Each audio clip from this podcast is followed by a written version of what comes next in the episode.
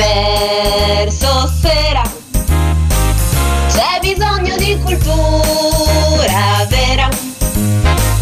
Dalle Alpi agli Appennini, per i grandi ed i piccini, quanta ne sa pagliettini, pagliettini, pagliettini, pagliettini. Dicevamo, quindi cantanti da riscoprire. Un po' da diciamo, riscoprire. mezzo. sì, sì, fra l'altro quelli di oggi poi avranno uno spin-off eh, giovedì prossimo. Ah, che eh. bello, perfetto. Allora, andiamo nel 1974, quando cinque ragazzi originari di Nocera Inferiore, Angri, si chiamavano Pietro Barbella, Donato Farina, Domenico Aiello, Gianni Galizia e Massimo Caso, danno vita, danno vita a un gruppo che si chiama La Nuova Frontiera. Mhm. Questo gruppo eh, apre, pensa, proprio a Nocera Inferiore, un, eh, nel corso di una festa patronale, apre il concerto Tieniti Forte di Iva Zanicchi. Ah, pensate che bella festa Eh, patronale, eh. mica da ridere, caspita.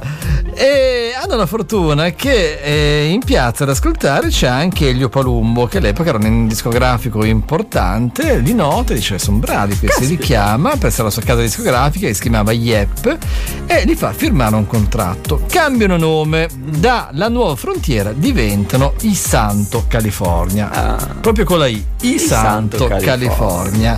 E fanno un primo 45 giri che ha un successo incredibile. Questa canzone si intitolava Tornerò Sì. e fu scritta, attenzione, da Ignazio Polizzi Carbonelli, Claudio Natili, Marcello Ramoino ed Elio Palumbo. Mm, Mhm. E qua abbiamo il- lo spin-off della settimana prossima per chi Ok. fosse curioso. Certo.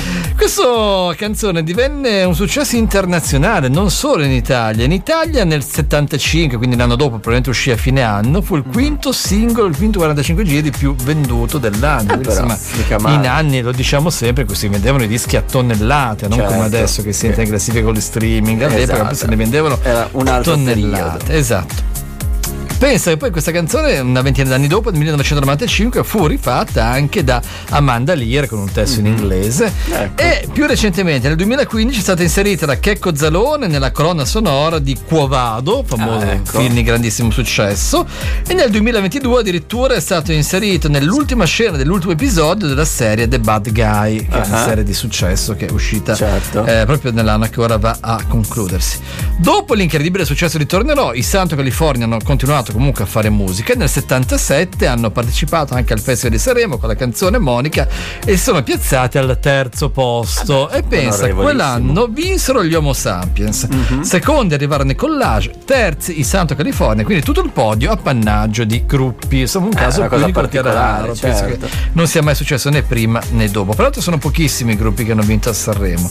Dopo quel terzo posto loro hanno continuato a fare musica, hanno anche un po' cambiato formazione nel corso degli anni come spesso accade e comunque sono ancora ufficialmente in attività in Santo California. Quindi Ah, sì? magari Ah, potrebbe magari. anche capitare di vederli in qualche sagra, qualche festa. Eh, può estiva, essere, magari un album nuovo così Magari c'è anche un album nuovo, chi può dirlo?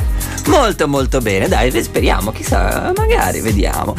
Allora, quindi con il Santo California adesso ovviamente ci ascoltiamo Tornerò. Il Tornerò, come fare a non ascoltarci? Assolutamente sì, con te invece ci risentiamo verso le 18.30 Puntualissimo con il notiziario locale. e tra l'altro qui adesso ci ascoltiamo tutto questo oh, che Bellissimo, che poi mette la, pelle d'acqua, direbbe Santimone. Molto bene, dai, allora ci sentiamo fra poco. Yeah. A fra pochissimo.